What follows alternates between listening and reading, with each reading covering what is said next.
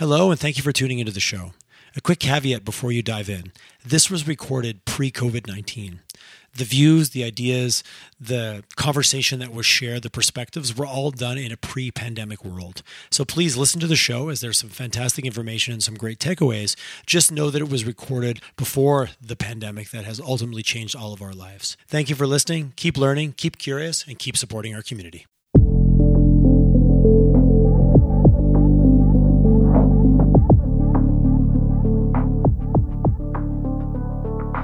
Hello, I'm your host Tyler Chisholm, and welcome to Collisions YYC. Today on the show, I sit down with Mike Allen and Sari Waldman, both from Routique. Routique is a technology company based here in Calgary that specializes in transportation and logistics. They work with large multinational and smaller, but a lot of large, some of the largest players in the world, on integrating their solutions for how they manage their supply chain, from the manufacturer to the distributor, right through to the retailer.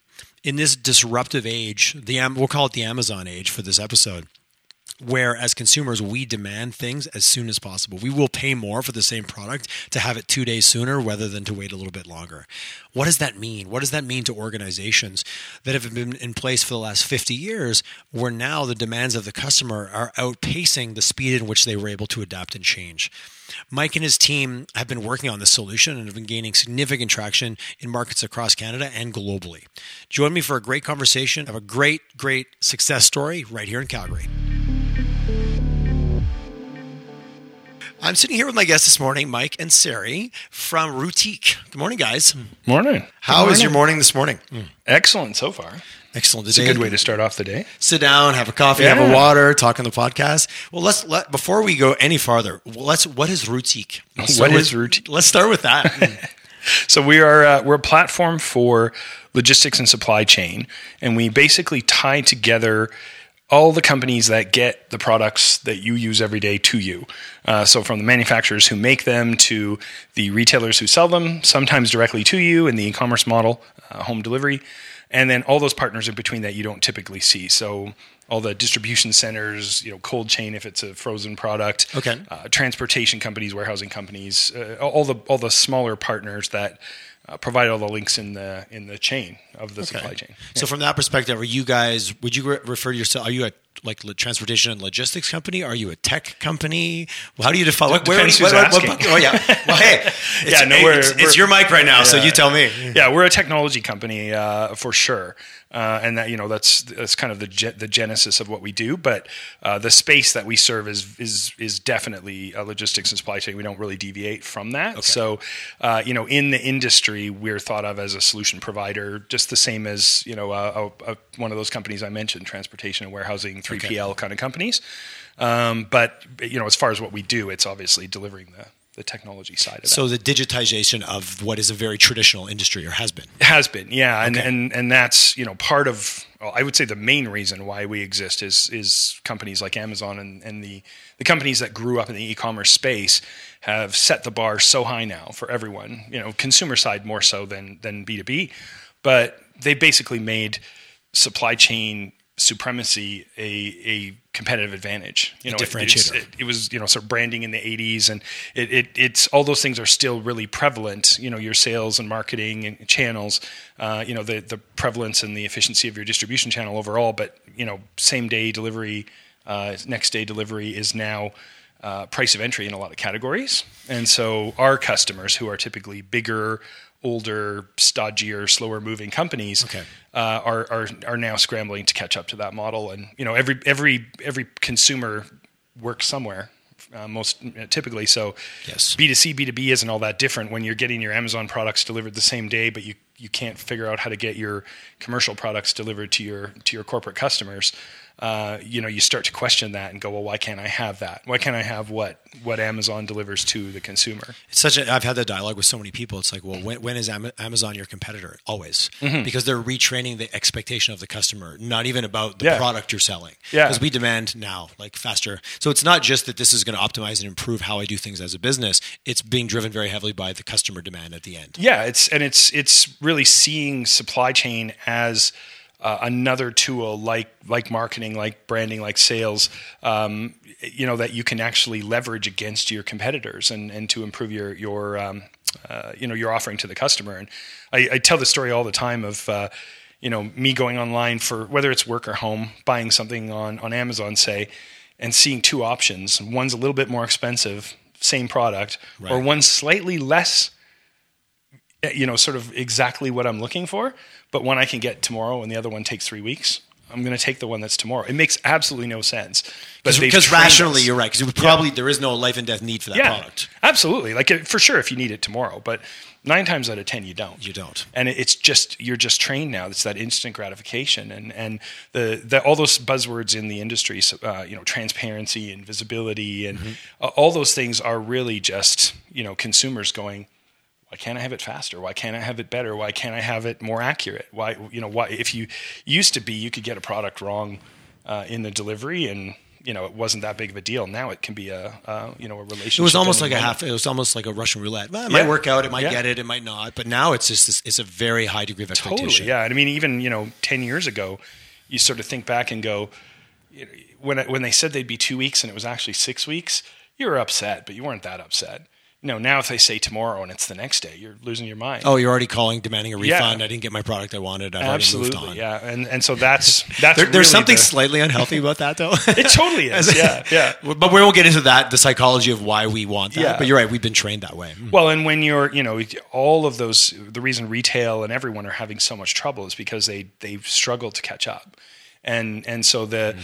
you know the retail should be able to compete on in-store experience if you've got it if you've got one of those models that really lends itself well to in-store experience but if you can't get the product or you can't you know you don't have the depth and breadth or you're carrying 100 SKUs where the online guys are carrying a thousand and right. there's unlimited choice um, what e-commerce did really really well early on was take away all the barriers they they examined you know paying people don't like paying for shipping.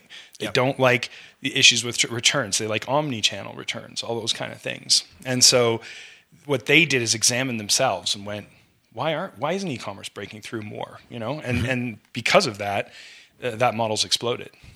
Remove the friction points. Yeah make it easier for me yeah. consequently. But it almost happened it felt like it happened slowly and then of course like anything all of a sudden is like it's this wave that hits. Totally. And then to your point a whole bunch of companies are now behind, quote unquote. Yeah, yeah, and I mean the, the whole you know, SkipTheDishes and Uber Eats and all those kind of models too. Like the, mm. you know, my kids, uh, they're they're older now, and they'll they'll skip the dishes at Dairy Queen Blizzard.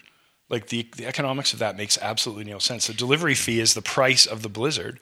But, but I will pay for that. The convenience factor um, is just becoming such a, uh, a, a compelling offering for that everybody feels like now I'm, I'm, entitled to whatever I want whenever I want it right now, and and the, the lag is just not acceptable anymore. But but in that in that model, they're willing to pay for it because to double the price of your mm. Blizzard, yeah, which you know used to be back in my day, going for the Blizzard was part of the experience. Yeah, now, like no, no, I just want the thing and I want to push the button. I want it now. Totally, yeah. We're, we're, we're so, into Star Trek days where you push it and it pops yeah. out of the wall, and someone's always paying for it. That's the that's the uh-huh, illusion nice. that Amazon's yeah. created, right? There is no such thing as free shipping. No one's well said. no mm. one's rolling a truck or an electric vehicle for free. There's no one doing that. So it's getting paid for. Um, whether it's being yes. subsidized or that you know the, it's it's an investor push and they've raised a ton of money and they're willing to lose for a while or or um, you know they're eating it or the customers eating it it's probably a combination of all those things okay. but that's one of the illusions that that all of us have created is that there's such a thing as free shipping. It does uh, not yes, exist. It's like no financing and no co- all those things. You're like, well, trust me, somewhere it's it's all baked into yeah. it's baked into the model. Totally. But as the consumer, I see trans- I feel I'm getting transparency and I want what yeah. I want. Yeah. So I'll pay for it. I like what you said. I could wait two weeks, or I could just pay two dollars more and I'll get it tomorrow. Totally. Yeah. Ninety uh, percent of the time, we'll take tomorrow. And it's got those characteristics of you know a, a, an industry that's you know in the process of disruption. Is that you know you you've you've got diminishing margins mm-hmm. to work with and higher expectations right something has to give it, it, it, there's either a technolog- technological solution or a process solution or something but I mean, you can't keep going to you know to, to zero margins um, sooner or later you run out of steam on that exactly one. right yeah. so so there's you got to find innovative ways to get around it or or, or die basically Yes, the alternative is that it's it's it's a zero sum. There's there's consequences. Mm-hmm. And you're a CEO, one of the founders. That's correct. Yeah. And Sarah, your role at the company? I work on the services team. Um, most recently, specifically on the onboarding of new new clients and helping oh, right make on. sure okay. that experience is as seamless as can be. Because you guys are working with large kind of multinationals, right? So I'm assuming onboarding is a fairly there's lots of layers. It's complex. Yeah, well, t- two totally different solutions for someone, you know, a, a, a massive international enterprise and then a regional distribution firm. It's like it's like having two entire different sets of clients Yes. with two different needs, and they're both difficult onboards, but for totally different reasons. Interesting. Yeah. So in a space like this, when you talk about uh, uh, older, uh, very well established, this is the way we do it companies. uh, Do you, do you? I'm assuming you work with smaller as well. Yes, that's correct. And do you see are they because this is this is where you get those opportunities for the small guys to then start chewing away at some of this big established because they can move quicker with these types of adoptions. Yeah, I mean that the I think a lot of companies like like us and you know startups in general the the interesting thing is to put a startup together with an enterprise. The enterprise Oh, has the depth Okay. and breadth and the budget to to do big things.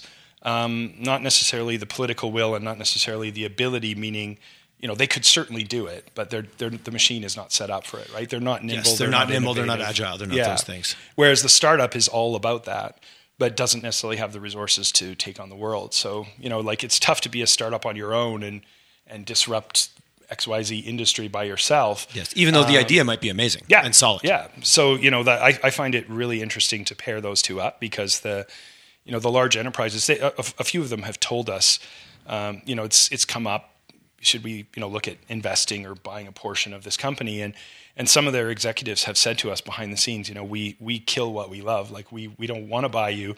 That would destroy what you are. Um, you know they'll have a code freeze for a year and a half or they'll have um, the internal resources devoted to such and such a project and be absolutely unable to to you know move the needle forward at all whereas we can do something in six months that would take them you know six And there's lots of stories that. like that out there. Like Oh, we, we bought you for your culture and innovation, but then we will you you will become us. Totally. And then we'll destroy the thing that actually what we bought you for. Yeah, yeah. They all have in-house resources, and they Right. need those for sure. They shouldn't rely entirely on third parties. But you know, similar to to your space or any other space, if you're if you're not bringing in outside talent and and also you know influences and and Right. and points of view, uh, you're going to stagnate. at some point. And I've had lots of different guests on, come a lot of startups, but some people that are like startups inside large enterprises Mm-hmm. and how they physically will even go to you know remote workspaces or go to co-working spaces just to get out of the culture. Yeah, because some of them do that we really want you to be innovative, but but give us these reports with these five and the six page of this, and they're like, we just can't because it doesn't it doesn't work that way. Yeah, absolutely. But you have to appreciate those big companies. They're set up the way they are. They mitigate risk the way they do. They have shareholders. They have all those, all, all those Totally, things. yeah. So you guys are based in Calgary, but it We sounds are. like a lot of your clients are not in Calgary or across Canada. We have a couple in Calgary, but not very many. Yeah, most Okay. of them are uh, Canada wide. So we service coast to coast. Um, we're you know we're our software is being used to to uh, perform deliveries and, and warehouse operations across the country, and we have a few in other countries as well. So we're starting to get some more in Australia. Uh, we've got projects in the UK and Germany now. We've Oh, got excellent. uh, one or two clients in the US. Probably the hardest market to crack from outside The U.S. the country. Uh, but yeah, we're really starting to to see some international growth now as well. And is it a fairly competitive space in terms of is everybody like you're not the only ones with this idea? Let's No. be blunt. yeah, there's, there's, I mean, it, it's one of those kind of catch twenty twos with with any, you know, space that's being disrupted. I know everyone hates that disruption word, uh, and I'm kind Oh, of using it- disruption, Yeah. transformation, ecosystem. There's a list Yeah. like of corporate swear words. And so, you know, it's it's funny because the space is crowded for a good reason, and there's a ton of companies in it. Um, you know, we. I'm sure everyone would say we're slightly different. Of course. Um, you know, we we are in a smaller niche of that bigger space, and so when someone comes to us and says, you know, can you do? c- Could you be the backbone for a courier operation or a general freight or long haul? You know, semi trucks. Mm-hmm. Um, yeah, maybe, but but that's not really our wheelhouse. We're Okay. we're into that distribution, that that local last mile, um, you know, sort of broken down products, smaller deliveries, urban delivery, um, all the things that are really problem problematic. Like companies have their long haul much more dialed in than they do their last mile. Interesting. So that- I went through one of your de- your sales decks, and it was the last mile really jumped out for me. Of like, this It's- is the yeah. highest risk, highest cost, most amount of variables. It is, so yeah. biggest potential to solve the problem. Yeah, biggest potential and and biggest barriers to automation. So you you Ah, know okay. you you It's very physical at that point. Yeah, you know, your Okay. your driver, say, or your field sales rep is doing multiple jobs. They they might be facing product and changing out old product that's stale dated and doing you know freezer maintenance and cleaning and putting up point of purchase uh, material, and uh, you know dealing with customers and potentially. That's the point where the customer where it actually comes together, right Yeah, you're- the- you're otherwise the customer goes their way and then the product comes in. But that's the point where the two join up. a lot of times they're the only person that sees that customer for long periods of time, right? And so, you know, it's the hardest part to automate out the person. And for us, you know, we've always kind of said um, behind the scenes, our mantra is to is to create Iron Man, not Terminator. Um, we're not trying to automate out the person. We're trying to augment. Took me a person. second. Like, okay, got it. I understand the. Yeah. I understand the metaphor. yeah, making people you know better and smarter and and you know it's it's like a, an exoskeleton or a little link in your You're, brain. you're augmenting what the human is doing, but Exactly. you're using technology. Yeah, but it's still a very people focused business, and Okay. we don't see that changing as fast as say, you know, long haul potentially. I mean, you can, you know, there's a time where you can buy a, a Tesla or an Uber uh, electric, fully autonomous vehicle and drive it across country. That's coming. Um, you know, everything is coming eventually. Every, yes, the, fut- the future's coming. It is. But it's a little harder to envision a future where you know a series of robots orchestrate the movement of the product and the cleaning of the freezer and the dealing with the customer and all that kind of thing, right? It's interesting when you read a lot of the, you know, because there's a lot of fear around workforce disruption because Mm-hmm. of technology, and then there's like, well, actually, no, this is going to the humans will still be there. It's Yeah. just how do we focus more on this is what humans are really good at, and this is what technology is good at. Yeah. and then elevating the two together, not versus the, you know, the future state of Terminators walking around. Absolutely, yeah, and you you know especially in this industry, um, you know there's the, the uh, fear of autonomous vehicles is huge in the uh, transportation sector, and there's you know all these estimates of three four million people in the U.S. losing their jobs and all the infrastructure around that, and well if you don't need a driver, you don't need food at fueling stations and all that sort of thing Right, if you look at the whole chain of events, it just explodes uh, in in this cascading effect of, of job loss. So, but again, we we don't really see that. We see, you know, it's it's like every industry; it has to evolve. right, and it and it yeah, it's slowly step by step Yeah. by step. But but the, but the, those sell headlines though. Oh yeah, Oh my god! yeah. Four million people out of jobs. The world's going to change. Yeah, Terminator driving your truck through your neighborhood kind Yeah. of kind of mindset. you- stop you using the, stop using the up in there. Terminator mind, metaphor. so part of it on this show is we talk about the transformation that's happening in Calgary, the economy, the way it is, Mm-hmm. and what we've what we if you live here, we're, we're all in, on the ride. Sounds like you guys though are a little bit insulated from that. Like, were you ever involved in the oil and gas sector, or has it always been? It feels like you're a little bit apart from that. Just yeah, like we've we've had you know in the pa- in past uh, lives especially. Okay. Um, uh, we we bought uh, uh, one of my former companies back last year actually. Uh, sold it a few years ago and bought it back, and it was much more focused on uh, Western Canadian and and um, and um, Calgary business specifically. Okay. And, uh, and and so we're certainly aware of what's going on. And um, you know we are, you're right, 100% more insulated in this Okay. business from specifically the effects on our bottom line of um, you know Right, you're not tied to the ebb and flow of that. Yeah, I mean, in some ways, it's not. It's not.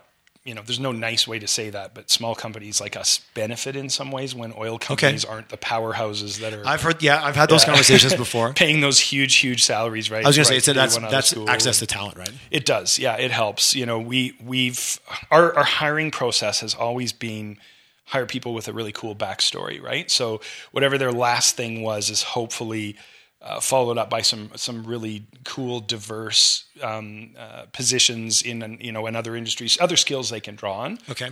Um, so even some of the ones that have come out of school with us have retrained, but their former background in in geomatics or or um, uh, astrophysics. We've, we've got an astrophysicist on Okay. in our team, and it's always more compelling to me because it's like if you're a developer and an astrophysicist, your your your You're br- you're- skills, you're gonna look at things in a different way. Yeah, totally. And and you know, in in sense. better times, uh, those people tend to get swallowed up before we get a chance to show them what we have to offer. So from your perspective, there's there's an advantage. There's always an ebb and flow, right? Yeah. So that, that Yeah. you know, down and over. I, I have many industries from blue collar right up to highly technical. Yeah. Oh wow, thank you for oil and gas to not being overpaying and stealing all my people. I've heard Totally, that yeah. conversation many times over the last ten years. but you know we, we've also had the you go to you know your monthly or quarterly kind of dinner party with friends and for a while they're like 16 17 18 it was you know just you? Yeah just last Yeah, week right? You? Yeah i'm expecting it any day now and so it's never good. Um, well, it does put a dark a dark shadow over everything. yeah you just sort of try to make the best of it. And then you know from from the citizen point of view never mind whether you know you do business here or not you know nobody likes to see uh, you know, good restaurants and, and, and theater and arts and entertainment and, and all those kind of things, infrastructure, building. Uh, no one likes to see that starting to go away. That's never a good sign for the hu- No, for a and the heart diverse, of the city. especially so when you guys acquire talent, have you been able? Have you had to bring talent from other markets to be here? Uh, no. Uh, okay, Yeah. you've been able to find because this is a conversation I have with lots of people, especially in the startup space. Like, ah, I'm struggling with talent, or I get people, and then there's as a startup, it's hard to invest considerable amount to re to help these people reskill. Yeah. So No, when we- you bring people on, do you is there an indoctrination program to them to really understand your world? Did, did you guys undertake? For sure, yeah. We've we've we've got a few you know senior people with with again those really cool backgrounds that we can draw on. Um, we've got a, a, a pretty good machine now, um, probably in the last twelve to eighteen months, Okay. where we can take you know fairly young talent fairly early on in their careers and get them up to speed really fast on you know the the agile process and and how we manage uh, workflow and projects and all the, those kind of things. The, the how we work over necessarily the what we do. Yeah. So you know, and, and again, I don't. I can't think of a nicer way to say this because I'm not comparing what we do to McDonald's, but McDonald's doesn't need cordon bleu trained chefs. Yes, right? I- they have systems in place where Because they have a process. yeah, your burger is going to be consistent everywhere in the world. Yeah. And so, you know, I think our process is, is a lot of why we've been able to uh, work with people that are, you know, I, I would much rather hire, hire someone who's eager and, and has something to prove than someone who's, you know, coming down the crest of a, you know, uh, you know, where they're a little bit more disenfranchised and, and, and they're, they're losing their, their steam. And they're just looking to ride out the clock on their career. Where you want someone who wants to do. I was reading the other day. I think it was called uh, Talent Spotting. It was a Harvard Business Review, and they talked about stop being addicted to hiring high performers, hire high potentials. Totally. And then they defined it: curiosity, Yeah. motivated. But these not just curiosity. It's like, oh, I'm curious. It was like a, a heavy definition of like Yeah. insatiable need to understand and adaptable resourcefulness. And I've had a couple guests on. I had uh, Ray DePaul from. Um, Mount Royal University, and he said that when he sits down with a 20 year old, he says, You will change your career five to seven times in the course of your life. So focus on your ability to be resourceful, your grit. It was just interesting. I'd never heard this six Yeah. to seven times. And he goes, Don't, I don't mean jobs. I mean wholesale. This career might just go away. Totally. Yeah, I think the the portability uh, of the whole culture now, right? I mean, there's there's there's definitely a move away. You know, maybe not as much in Calgary, but you see it everywhere else in the world. People aren't buying homes like they were. They're they're not buying cars anymore. The version, yes. Um, yeah, North America, the stats on car sales are pretty Totally, staggering. And totally they're not, down, they're not yeah. going in a great direction for anyone in that yeah, business. and I, you know, I have this this neat little um, window into the world now with with my kids, the age that they're at now. I can, you know, just basically do little one on one focus groups. watch what, and- watch what, yeah, because your Yeah. kids are late teens. don't You said on the Yeah, verge of heading yeah. out of the house. and and no interest at all, right? Like So everything that. I was told that I need to have in order to check all the boxes of I've made it. Yeah. don't care at all about any of that stuff. So yeah, I, I think um, the whole world is moving portable, and and there people are looking at, uh, you know, it's, my parents' generation had this fierce loyalty to the place they worked at to the point where Yes. they they thought more about the company than themselves. I think my generation seemed a little bit more even. Uh, you know, it's like there's got to be something in it for both of us. Yes. um, but High, there's high value trade, perhaps. yeah, totally, and and definitely it's swung the other way now, where it's like at, even at coming out of school, what can you do for me? Right? It's very much they're interviewing us as much as we're interviewing them. It's funny. I do when I sit down with someone. I'm like, this is a two way street. Yeah. But it does feel sometimes as a business owner, not to be whiny, it's like, oh man, it's gone. It feels like it goes a little bit too much the other way sometimes. Well, I, you know, I like it, right? Because I, Keeps you on your toes as a business owner. I like people like if they know what they want and they're honest about it. Uh, turnover Yes. is really bad. for Honest about it. I appreciate. it. Just tell me straight. Yeah, you know, you don't want people taking a job because they need a job, and and right now there's such a tendency to do that because there's not There's, a lot well, of there's, jobs. there's scarcity right now. yeah, and so you know you can you can sort of tell when people come in are they are they looking for the job because they need a job or are they looking for this job and and I'm I'm looking f most of my questions have nothing to do with what they can do in the job that's Right. other people ask those I'm just going do you really want to be here Find out where they're at. yeah and then actually questioning them on it because everybody goes oh yeah startup so cool and like well, Well, it's been glamorized all to hell Yeah. the last like five years. So we remember, remember being an entrepreneur was a dirty word. Totally, That's what you did when you couldn't get make it in the quote unquote real world. Absolutely. Yeah, we go the other way. We don't sugarcoat it at all. We're like, here's all the bad stuff. Um, you should be prepared for this when you come in. And you know what? I, I've Your no teammate over here shaking her head uh, Yeah. with enthusiasm. So I'm assuming that was her experience. Everyone as in well. the office could make more. Your more story's being else. validated as we're talking. It totally is. absolutely, Yeah. Yes, absolutely. Sarah knows for sure. it's it, you know everyone could make more. Every the, all of us could make more. And and that the reality is that's the that's the reality for everyone. There's always a job where you could make more. It's your trade off is like d- you know you're you're selling something for that compensation. Yes. is the something What's making up that trade-off? gap? Yeah, absolutely. Yeah, and so you know, I try to encourage people uh, because no no one really told me that when I was young. Is the money actually doesn't really matter once you can eat, right? Like once you can Yes. eat. If, you, if you're not starving, the rest is kind of semantics. Now you need to focus on what's going to make you happy. And you know, I, I took it took me till I was 30 to sort of realize Get what that that, was, out. right? Whereas my kids know that now. I read something years ago. Someone shared it with me. I forget where it was written, but it was around like in North America. So it was around that seventy thousand dollar a year mark. Because they're like beyond that, it's you do not get exponentially happier. Because by then you can like have a home, have food, Yeah. you know, go on a vacation. Like they said, you can meet this, and then Yeah. from seventy to one twenty, the, the the the happiness meter did not go up significantly. It was an interesting Yeah. graph. I'd never seen it before. and it, and it goes down. But they kind of put a number. point. Yeah, there's oh, some Oh, yes, yes. Once, once you start chasing, then it's a hole. Then there's no amount of money will fill that that that glut. yeah. Um, the transportation and logistics business in general, because obviously you're involved in it nationally, I always have been told, and it's something I, that it's a, such a bigger business in Calgary specifically than most people have any idea of what goes on here, of this industry that just happens behind the scenes. Yeah. And we don't really know where that loaf of bread came from and how it got here, or our Amazon product. Is that, do you see that as an industry that is got some weight in this, in this economy? Looking at, again, transformation and all the things that are going to help us be more diversified in the future? excuse me yeah it's it's it's like that everywhere it's underlying every industry but you don't see it that often Okay. it's only been recently that it's emerging as this this thing that people are paying attention to. Well, back to what you said. It's now a differentiator. Yeah. So it's actually on the like the revenue side of the P and L versus Yeah. just a cost to get it there. Mhm. But you know, I, I look at us and our Genesis in Canada, and you know, our other biggest sector right now for interest, so co- leads coming in off the website is Australia, and and I don't think that's any accident that those two countries are where there's such a hotbed of this discussion because it's when you're in Europe, say, or in South America or or Asia Pacific, where you have more density um, it it's a whole entirely different problem for sure. But the economics work much better when you're delivering to a million people in you know a few square kilometers. The value of that load goes up exponentially because that truck can do so much more. They can- Totally, yeah. We have we have uh, partners in, in Europe, and they're flying over to meet us, and they're like, "Well, we'll just quickly stop in in Toronto, and then we'll come over to Calgary." And we're like, "You realize that's about as far, almost as Toronto to to London."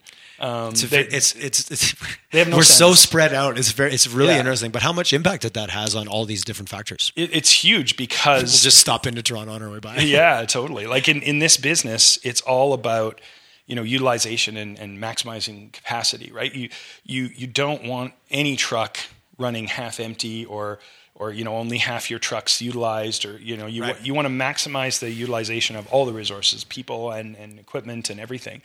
And it's again much harder to do when you've got places like Thunder Bay that are not that easy to service from anywhere. No, they're not. and uh, and so the reason why I think we we grew up here and why there's interest in places like Australia is because the math does not work here like it does in a bigger market. So you're going to get those look-alike markets where they're Yeah. like, "Hey, we deal with the same problem because we have the same kind of the way we're spread out." So we can obviously do that anywhere, but Right. the the you, the business case to do it in Canada is much higher because the cost of you know uh, how many kilometers each product has to travel is just so much. the need to optimize that down is to, to every penny essentially. Totally, yeah. So from a technology perspective, you guys are obviously using. Or would you guys be considered in like an IoT internet? Uh, We, we have an IoT device. Okay, yeah, I was because I looked again. I was looking through your deck and your sensors. I'm like, okay, I just had uh, I don't know if you know Brenda Beckendorf. She's the director of Alberta IoT. Oh, okay. And so I just had her on the other day. So Oh, I cool. just got a nice big wave of like it's one of those terms that floats around. It's an Yep. acronym, but she was talking about just how much of that wave in Alberta. Like I think they started six months ago with 60 member companies. Now they're up to 110. Yeah. And she said it's the big guys coming in, seeing how to be more nimble, and then small guys going,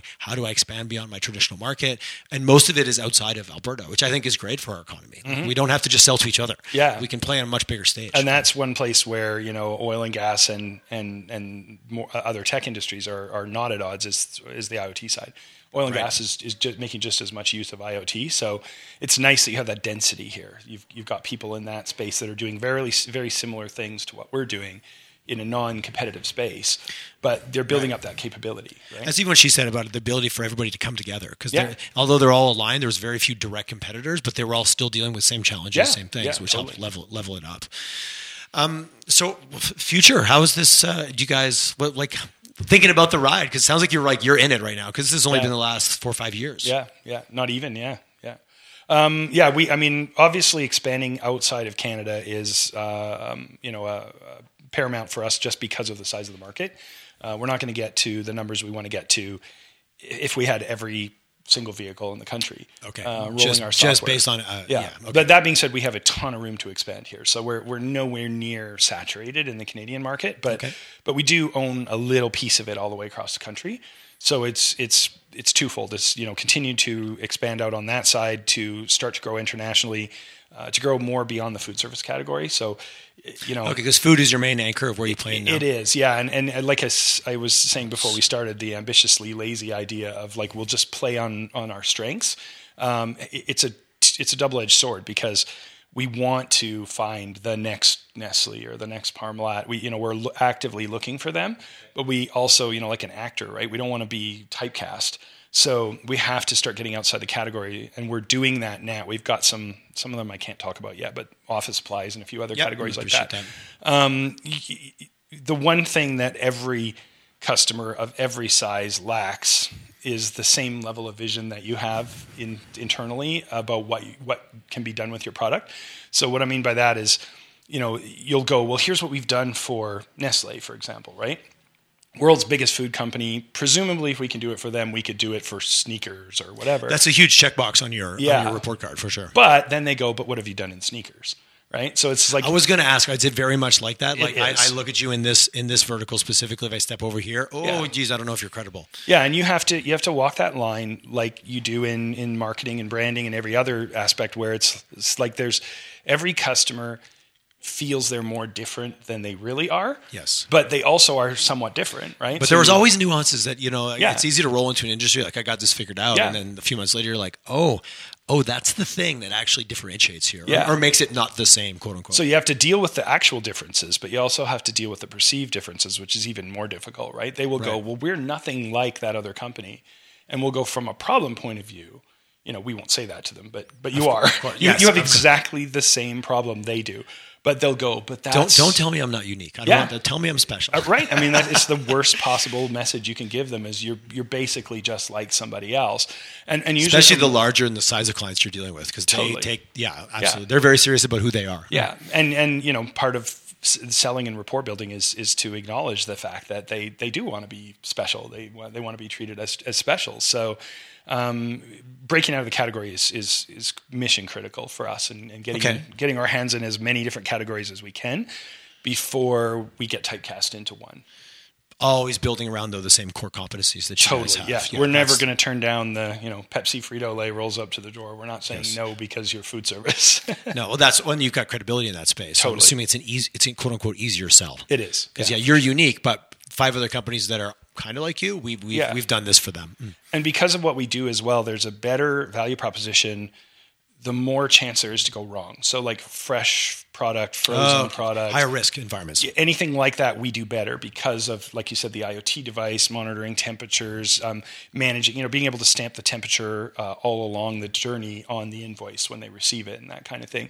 Um, we don't that level of assurance that that end customer gets now that okay, this thing never Yeah. it never got warm. Yeah. the, the, the reefer trailer never shut down and for a day. Totally. then, then you're trying to just unload this product on me that's been refrozen. Yeah. all those things. So you don't, you know, there's no need for that. If you're shipping an ambient temperature box of something, Yes. you can still use us, but it gets more interesting for the. But if we can handle your ice cream, we should be able to handle your sneakers. Totally. would be the you would hope that. Yeah, you would. so when it comes to all the different technologies that you guys, you know, is this is it machine learning? Is it AI? Like, what is the? Because there's some great buzzwords out there that we ever like to throw around, and arguably most people go, "I heard it, but I don't really know what that means." Totally. Which ones play the? Which ones out of that suite play the biggest role for you guys? Yeah, we, we we get scolded again for not saying those things enough, Okay. especially Oh. from Oh, investors. this is a good question then. yeah, we've actually stayed away from the buzzwords intentionally, and then our investors are going, "What are you doing? Like, you you know, you guys are using machine learning, right?" And we said, "Yeah," and well, you should be touting that. But there's that stat you've probably seen. It's like 76% of companies with AI in their name aren't doing anything Yes. with AI. I haven't heard that one. I, Yeah. I, just, I have heard. What was the recent one? The McKinsey seventy percent of digital transformation projects fail. Yeah. I heard that one the other day. I'm like, Yeah. that was a scary. Uh, tied with the eighteen point four billion will be spent in Alberta on digital transformation in the next few years.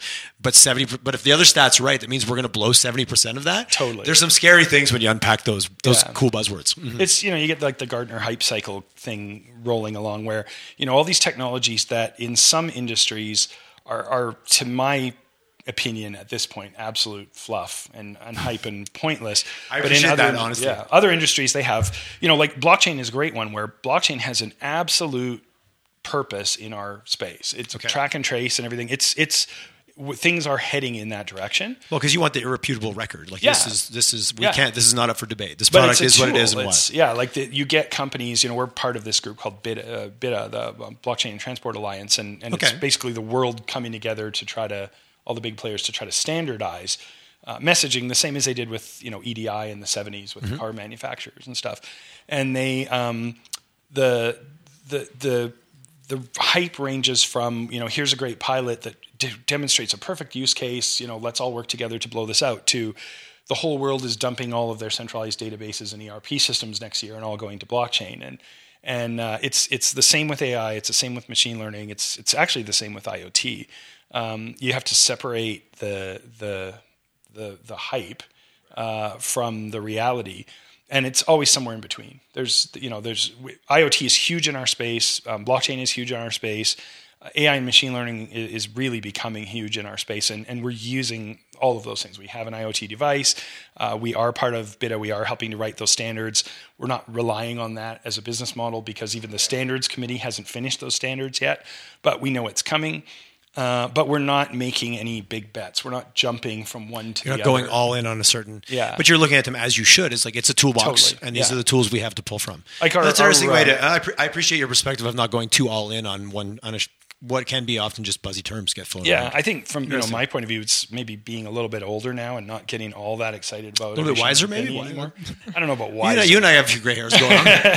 wiser, I don't know, but uh, just you, you've That's for other people yeah. to say. If you say you're wise, no one's going to buy it anyways. Well, you've seen enough, you know, like uh, you know, living through the the dot com bomb era, and and seeing people that had you know terrible ideas that got no validation one, one way or the other. They just went in guns a blazing, raising all this money and imploding. Totally. Also, people who had great ideas that were just too early. Uh, you know, like Webvan's a good one from like '99 or whatever that was, where that that is that model exists today. You know, Ocado and all these different companies. It just wasn't what. It was just too early. There was just not the infrastructure. Well, timing is so support it. critical in so many things. Yeah. Well, and Amazon, uh, you know, I used to debate people uh, years and years and years ago. Uh, Amazon's going to go out of business. You can't sell books at a loss and expect to make. And I'm like, their name is Amazon because of the A to Z thing, right? Not Yes. everybody realizes that their plan was much bigger than books. And and I said, just like, just wait. You're going to see this company do big things. And they're like, ah, it's never going to last. It's never going to last because we know how, we all know how we've been around long enough now to know how that yeah, works. totally. So yeah, it's, that's it's interesting. It's you know some some were early, but but survived that gap, and some were early and, and, And just they were exactly the right idea, but just way too early. You, you touched on something that I think is interesting when it comes to innovation and change and how an industry can either come together or stay in its corner. You talked about a lot of the, uh, the, the way you made the comment was a lot of these companies are going, hey, let's be part of this, the bit, bit I think you said, mm-hmm. and let's solve this problem together. Is that these somewhat maybe competitors or similar space where they'll all put some money in for pilots and things like that? Like there is that coming together versus I'll stay in my corner in my sandbox. Yeah, I- and, and true innovation takes it, it, it shares the risk when you do it that way. Totally. Well, and you're you know, I've I've talked to people about that actual association and and how. Uh, you know, it's it's backed by a group called FreightWaves, which is a monster in the in data in the logistics and supply chain space, and and people are like, well, why would you follow someone else's standards instead of set your own? And I'm like, no one is going to follow the Routique standard. I'm not that you know egotistical Okay. that I believe that, and, and nor should they, right? I mean, the really interesting, just just one tiny little story that illustrates is they were they were debating um, one of our working groups because we belong to all five of the working groups that are deciding all these things, and they were debating um, how a location is represented. So Okay. that seems pretty easy, right? And I was going, why are we debating the GPS, right? It's a And geographical point in the map. That's that's what I was thinking. Rail was like, nope, that's not how it works. Rail is the line number, the, the rail you're on, and the distance down the line. has nothing to do with GPS. We don't care about GPS. That's not how we do things. Shipping has differences. They all have differences. And and arguably it's the way they've been doing it for arguably hundreds. Yeah. So I mean, yeah. anybody who you know, you, you get some hot shots out there that come up with this great idea of how to do it, and and and it doesn't get adoption because it doesn't work in that space. Um, or you because see you've got to bring so many different groups to the table totally to, yeah. to, that it takes to get that product to market. Yeah, and you'll you'll never get the big companies like that to move unless they were at the table at the time. I, I just don't see them adopting anybody else's, especially if it's if it's proprietary to one group. Uh, nobody wants that, right? It's got to be. Well, you, there's a lot of factors. Yeah, Yeah, abs- absolutely. And how do you delicately balance that? Yeah, I- how do you all come together with this universal that yes, we all agree that that, that Yeah. that's what that means. Totally. Yeah, I want to be. I would rather be, you know, a, a, a, little fish in the right pond, right, than than a, a big fish in the in the wrong one. Um, you want Yeah, to be that- on the that goes dry. yeah, totally. So obviously, you guys are part of Calgary, but it feels like you're insulated from you know a lot of this uh, uh, downturn and the impact that it's had. Um, what's your observations of Calgary? Though you're a business guy, you're Yeah. here. What are we doing right? What are we not doing right in this quote unquote transformation period that we're all talking about? Yeah, I, I absolutely, you know, love Calgary. Um, you know, it's, it's mostly always been my home, other than Yep. other than university and a few years out on the coast. And I do travel a ton. Um, you know, I think so. Like oh, 44 business trips last year and personal trips, and, and I've been doing Okay, so it- you're out on the okay. I'm out a lot, so I get to see a lot, and you know, you always have that sort of how we compare mentality Totally. going on. Um, you know, my my I I I'm I, I love the the the environment here and the ecosystem, and I, I think we we're punching above our weight class in some ways uh, in terms of the, some of the infrastructure we have. You know, like platform and Yes. Alberta innovates. Um, The U.S. is massively jealous of our infrastructure in terms of. Uh, I've never heard that. Oh, like the the funding um, Oh, opportunities. that's here? about. I, love some. That's. I've never Yeah. heard it said that way. Yeah, it, it. I mean, it- You mean these things that some people, some of us just take for granted that are here that we yeah. that we shouldn't? Mm. I kind of look at Yeah, interesting. like our public infrastructure, especially, um, is is much better than in the states. Uh, where they beat us is their access to capital with with big dreams, right? So the Okay. valuations are. Um, I'd love someone to prove me wrong because everyone tells me I'm wrong all the time. But every time someone comes to us and says we like to invest, and then they throw out a number, I'm like, you're not even, not even in the ballpark, not even close. So we don't dream big enough that way. Yeah, and so in the states, they're going, you know, how much more could we give you, and what could you do with that? If we gave you this much, how Right. what could you do? But if we gave you twice as much, what could happen? Right, So it's yeah. a very a very different uh, mindset, even of how it's approached. a lot of them are like, I don't care about valuation at all. I care about deployment of capital, and and if if I think it's going to take you ten million to do this instead of two million that you're asking for, I'm going to say no because you're not asking for enough. Right. And here, I don't personally Make sure the ask is big enough. You read all, you read that in books and all that, but it's like, what does that really mean in the day to day? So I, I, you know, it, there's massive, massive advantages to being here, and I would never, you know, want to lose those. And that that's Calgary, that's Alberta, that's Canada. You know, we've got Alberta Innovates and Eco and IRAP and and uh, um, GCCAR and all sorts of programs that we can access, and then groups like Platform, and then the the, the sort of more private uh, groups as well.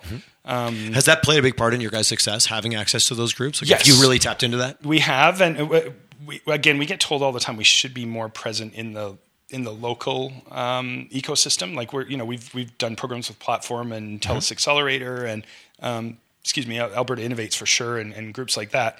Um, we're you know part of that uh, autonomous consor- consortium out of Edmonton, and we we're doing some speaking. uh, Okay, so you guys are very involved with we, that. we are. We, we maybe could be more. But I think maybe one difference with us than a lot of Calgary companies I talk to is we've also done elsewhere. So we've done accelerators in the UK.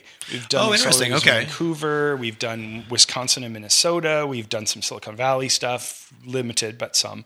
Um, yeah. So we've we it was very much my my comment about not being typecast or pigeonholed. We didn't want to like put all Seeing of our the rest of the world's basket. perspective. Yeah. So we've we've done really really well with the Calgary programs. We've also done well with uh, Wavefront out of Vancouver and, and now Ace Tech. We've done well with uh, L Marks in, in London. We've done well with gener8tor out of the United States. And curious, what are the difference in the programs when you go to something in the UK versus something in Calgary? Well, the the one thing that's it, it emerged earlier than I'm seeing it here. I'm starting to see it here now, but I think the future of all of those programs is those matchmaking of enterprises to startups. You mentioned that earlier as, a, as, a, as a real value like, Yeah, relationship. There's not enough of that still, but it's it's getting better. But um, you know, there's a group out of uh, out of the UK called L Marks, and it's a it's it'd be similar to um, uh, um, you know the the I'm just trying to think of who would be closest to, but I mean, there's lots of groups like that. Okay. But they started the day they started, they started matching enterprises to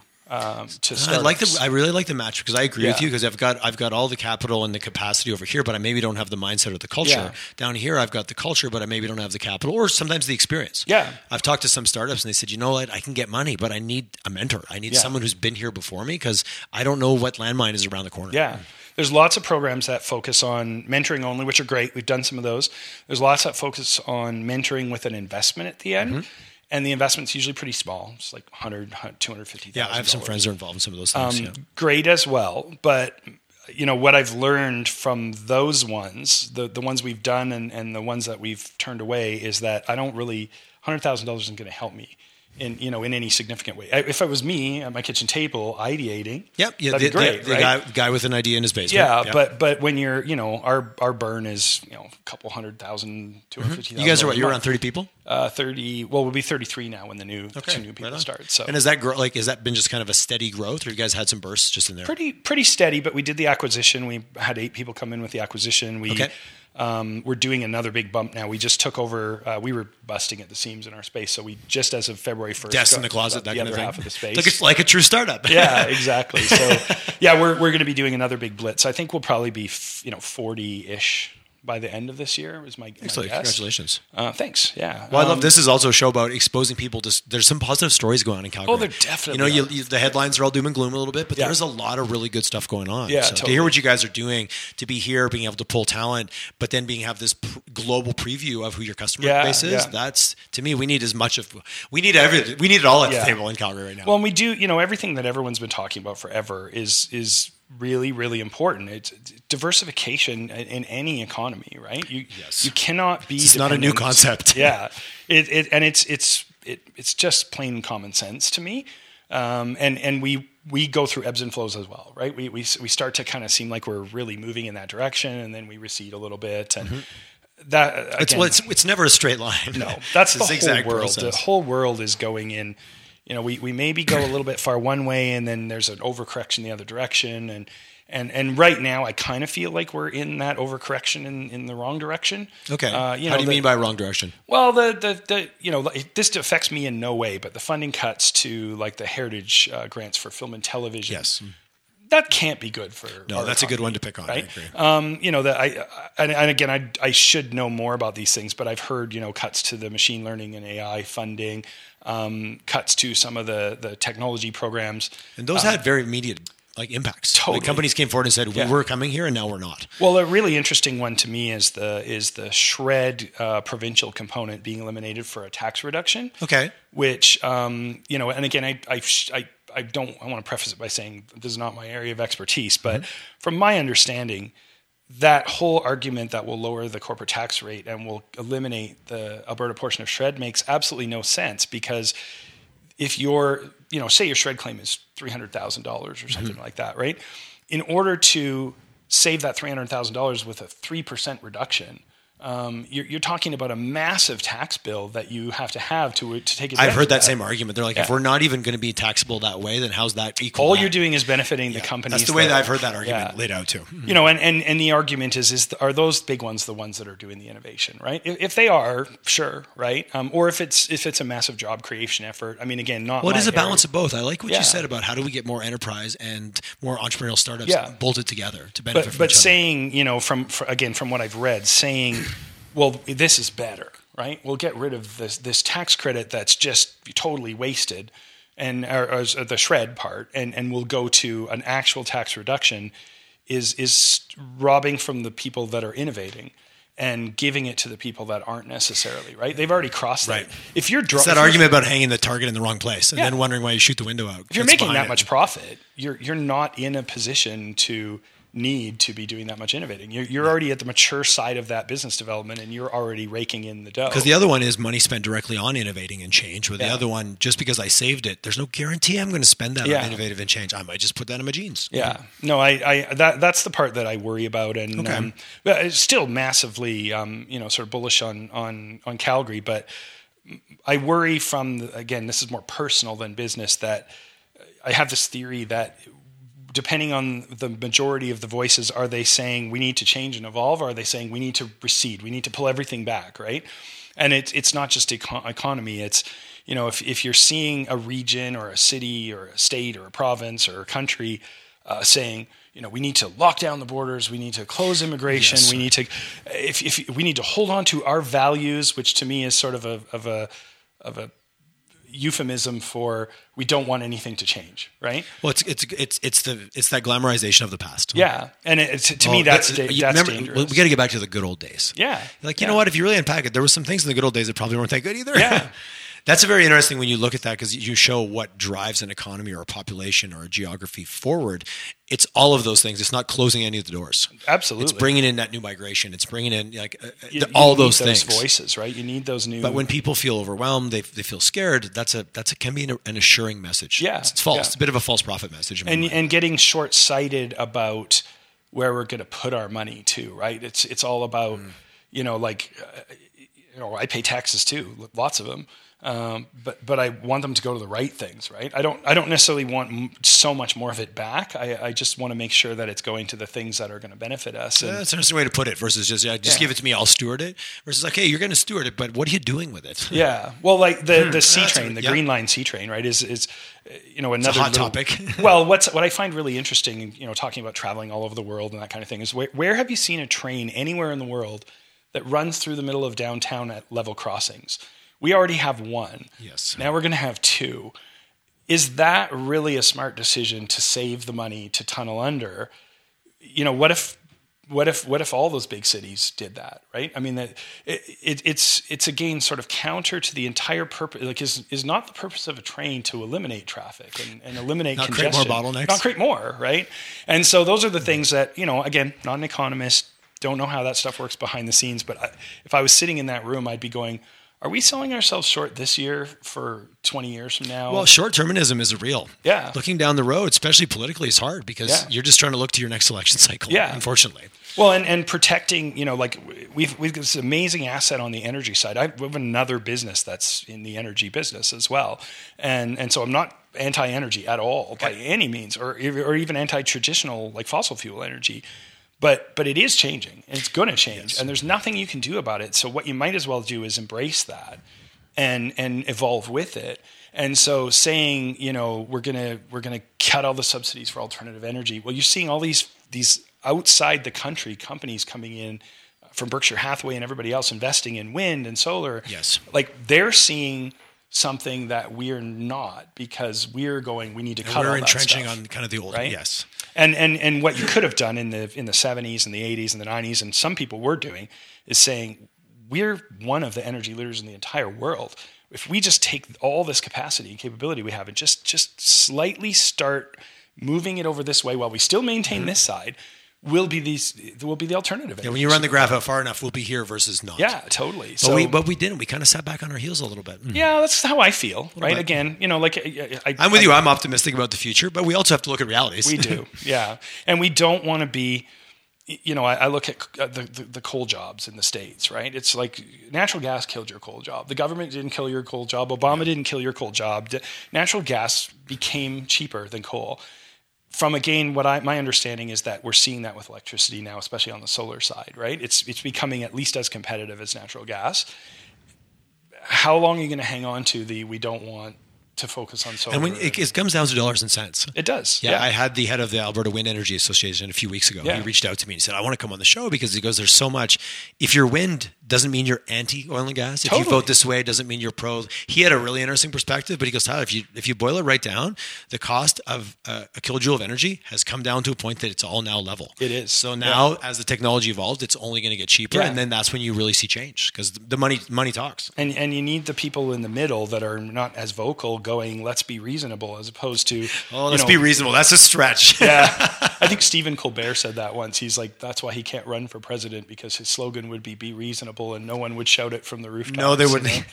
But um, yeah, like the, the the other side is just as wacky. Like saying we should dump it all today. Electric Yes. planes are not really ready for prime time yet, and even when they are, they'll be short haul at least for the foreseeable future. The infrastructure isn't there for electric vehicles, and even if it is, we still have to get the power. But it's a, but it's a message that gets very favorable response. It totally doesn't does, mean. yeah. But back to like, is this reasonable? It doesn't matter. It sounds great. That's what that's what we want Yeah. to say. So you said something about bringing together. Now I always like to ask this question because I get so many different answers. If you could take two industries. Alberta, Canada, you know, of course, we're, we're here to talk about collisions, which is Calgary, but at the end of the day, we're all part of the same. We're all on the island together. What industries would you collide together that you think could learn the most from each other? Hmm, interesting.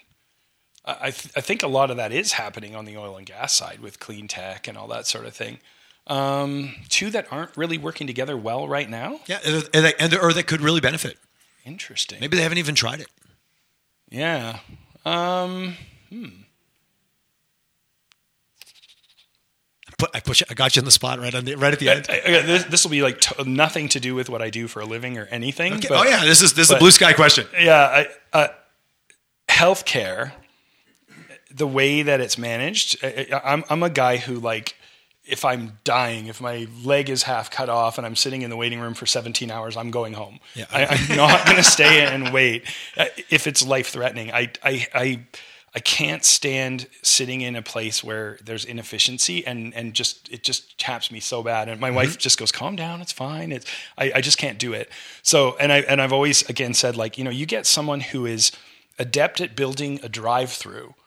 You know, some some efficiency Yes. expert from Tim Hortons who you know what's their time? Thirty five seconds for your coffee, right? If they're off that time, they're they're retweaking Yes, it. and there's people that that's there's the they know the science Yeah. of exactly how to make that. and you get someone like that into the healthcare side to fix the problems that are not monetary because I totally agree there's monetary issues with it. Yep. But I also agree that there's a ton of stuff that it feels like and again I'm I'm saying this with absolutely zero experience. Hey, that's okay. Absolutely. That's, that's why that's up. why I love the question. But you know, like, why is there not a doctor on a screen at triage? Why is there a nurse at triage? Nurses can't diagnose anything, so they can't send me away. They can't order tests for me. So they can just put you back in if the- my in the arm is broken, I'm waiting there until I can get an X-ray. But they, they, they so, and and I agree, you can't have a doctor out there because they're going to Yes. get accosted. Put a doctor on a screen, put a blood pressure cuff, put an O2 sat meter, technologicalize it. Again, I don't think that's a word, but um, you know, employ some technology to have presence for a physician that can actually go. You go home, you go for testing, you go to this blood clinic, you do this, you do this, boom, their whole waiting room is clear. And just right? move the screening and move that decision point Yeah. up the chain. So that the- seems to me to be it's it's like public private sector stuff is always interesting, right? Those Right. those things they did with hip replacements where they got it from 12 months to 2 weeks or something like Yes. that. But but have somebody who comes in from a from a, a private sector side and goes, okay, like I'm used to not having the money to do what I need to do, right? Like I, I'm never given the budget that I want. I've just got to make this thing more efficient with what I've got. Yes. And and retool. Just the bring a completely different Yeah, mindset. it's not about people working harder or longer. They're already working way too long of hours. Well, that's the old. We want to save money. We cut budget. We Yeah. want to get more done. We make people work longer. That's almost Yeah. the old like in and out formula versus Yeah. like let's just think about the whole thing differently. Well, they have uh, you know people in my family. Uh, my, my sister's a medic, a paramedic, and they have them sitting in the hospital all night long. So they they've changed with AHS's takeover of it. They've changed it now so that the medic takes the patient to the hospital. If there's no bed for them, they wait all night. So that person, you know, might make I don't know what she makes, but I'm guessing it's six figures. yeah. Sitting in a hospital with a patient, not going out in an ambulance. I- Something and- seems something does Yeah. seem broken. Again, I'm not an expert in that Yeah. world at As all, a business person, it doesn't you make would, sense. You would go, maybe I shouldn't take my most high value, expensive resource and put them in the most low value job, which is basically what candy stripers used to do, right? Right. Yeah. I haven't heard candy stripe. My sister used to do that. It- I, I'm guessing. I haven't heard that a- in like 30 years. yeah, I'm guessing that's a that's a fairly low paying job or volunteering or imagine, something. Um, but you know, again, if you came in from the public sector, you you would have a different opinion because I think you know with with and, and again I'm not anti-union I'm not a public sector is super important. I'm not anti any of those things. I just think there's a tendency to go we need more money. We need more money. We need Yes. more money. And I think some of it could actually you could decrease hours and you could decrease stress and you could increase um, uh, you know patient happiness uh, by just fixing some things Back to uh, customer experience at the end. Totally. Yeah, Yeah. which is kind of where we started with this whole That's thing. exactly what it is, right? And and so we, it, our healthcare system is like I would never trade it for anything, right? Yes, but, but unfortunately, it's under a lot of pressure, and the Um, argument is is the current model sustainable? Yeah. Well, ev- everything you read says it's not sustainable. And and you've got, you've got you know the one negative about it is that you've got this idea that you're not really a business and they're not really customers, right? Whereas you go to a, a cancer Yeah. private cancer clinic in the states, you're going to pay through the nose, but you're going to get five star service, right? Because you you a- are it's a Yeah. customer centric model. oh my god it's you know nutritionists and exercise and diet and counseling and all this kind of stuff and and there's probably an argument in there and again i'm not the person to make it but there's probably an argument in there somewhere that deploying the assets more efficiently is going to actually save money in the long run right i mean pe- people not getting sicker people not um, you know You got to run that graph out far enough. Totally. the problem is we don't. We look at it social back to the Yeah. short term and let's put up walls and fences and Yeah. close it all in.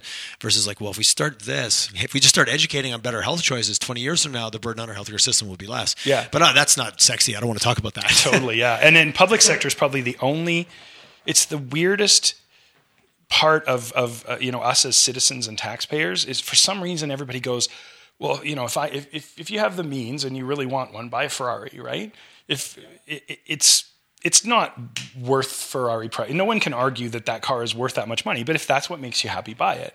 If you are happy with a Kia or whatever, buy that.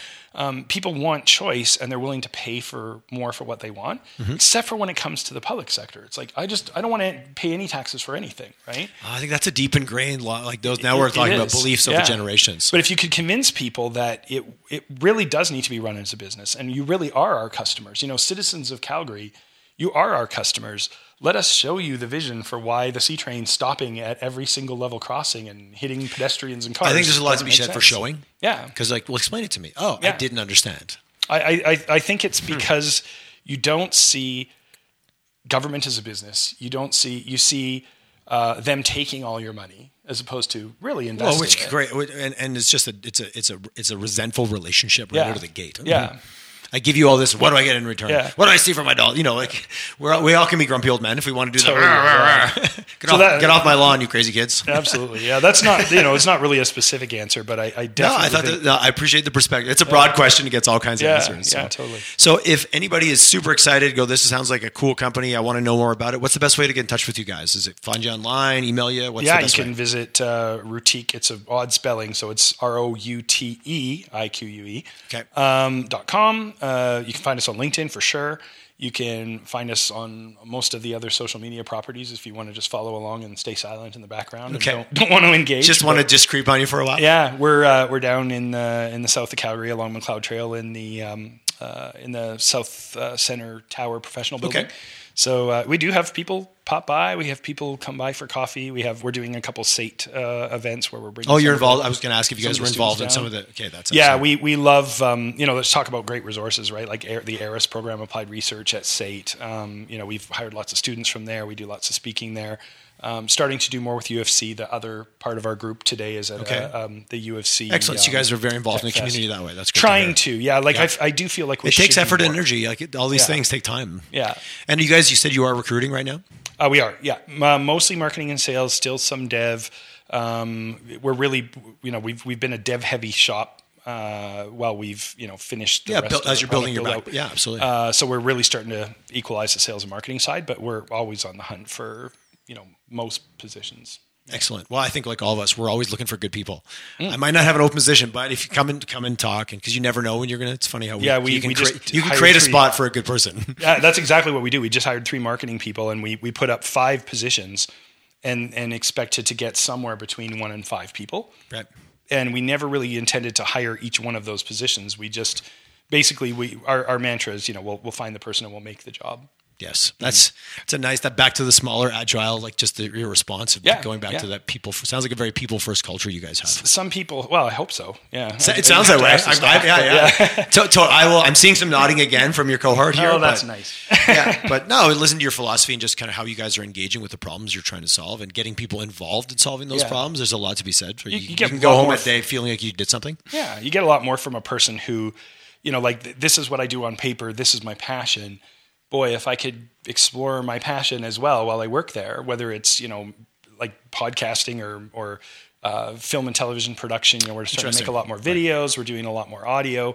Uh, we're doing a lot more, um, uh, you know, social media, and we're, we're trying to build some capability in house. Not that we won't have to go out out of house eventually. We know that, but uh, you know, you, you never want to be it's it's always risky going to the mechanic when you don't know anything about cars, Well, right? I think that's the old. Absolutely. yeah, so it's just You want to change my cap- what for how much? Yeah, yeah. No, and it, with with technology and the, the back to being resourceful, like there's not yes going to the professionals, but there's also so many things you can figure out on your own, and Yeah. just understanding what's the best use of time, and if it's really a key thing from your organization, then Yeah. then you need to have a good understanding of it. Uh, at least the basics. Like Yes. we we're never going to be the experts, but we just want to have the You know, you know enough to get in trouble. But you also know enough maybe not to get snowed in the process. Totally. Yeah. Well, Mike, sorry, thanks you much for coming in, guys. I really enjoyed the. I've got a little philosophical at the end, which I really enjoyed. but uh, kudos to you guys and compliments for the organization Thanks. you're building, and I love sharing Calgary success stories. So it was an Appreciate it. honor to thank- share yours. Thanks for the time. It's uh, really cool to. Uh, to, to, to see you doing this as well. Like it's it's something that I think needs to be done a lot more in Thank you. in our marketplace.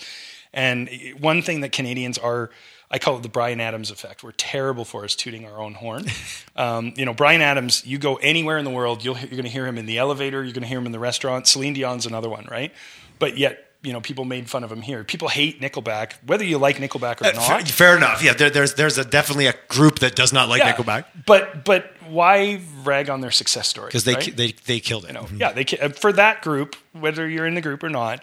So I, I love seeing Canadians touting Canadians because we just don't do it enough, right? Absolutely, we are not good. At, there's many person I've had on this show. It's like, so is your story getting out there? And they kind of hang their head and like, Yeah. oh, oh, we're not good at telling our story. So Yeah, the self-deprecating yeah. thing never goes over well. And this, I've, Oh, we're sometimes we're too Canadian, aren't we? yeah, totally. I've done. I've got, been scolded again in the states quite a few times for, you know, tell me why you're the best. And we're like, well, I'd like to think that we're really good. And, uh, and they just immediately walk away. They're like, if you're not the best, why am I talking to you? You- Absolutely. You, know, every No, our neighbors down to the south, it's a very different mindset. Very different, And no, I do, I do appreciate. There's, there's you pluses or minuses. There's things Yeah. they do really well, and being Yeah. confident and go in for, yeah, I'm awesome, and here's why. Yeah. I agree. We could, we can learn a bit like that from Canadian. as No, Canadian we are companies. we are much more awesome than a lot of people give us credit for. Definitely, like the whole country is. You know, we're we're we're much beloved uh, from what I can tell. Uh, most I, everywhere I we go. figure I won the lottery all the time from where Yeah. I was born in the world and the opportunities that I have. So Totally, let's. yeah. Uh, but as the world becomes more of a global village, we need to get out there and and, and take advantage We of that do. reputation. Yeah. Get rid of the boring. Uh, I heard Madonna called us boring the other day. I was like, that's not very nice. I think by boring you mean we're not getting shot as much, but Fair, yeah, fair enough. I mean, anyways, challenge accepted. Let's leave it at that. Yeah. Anyways, thank you guys so much cool. for the chat today. Thanks so much Loved for it. having us. Appreciate it.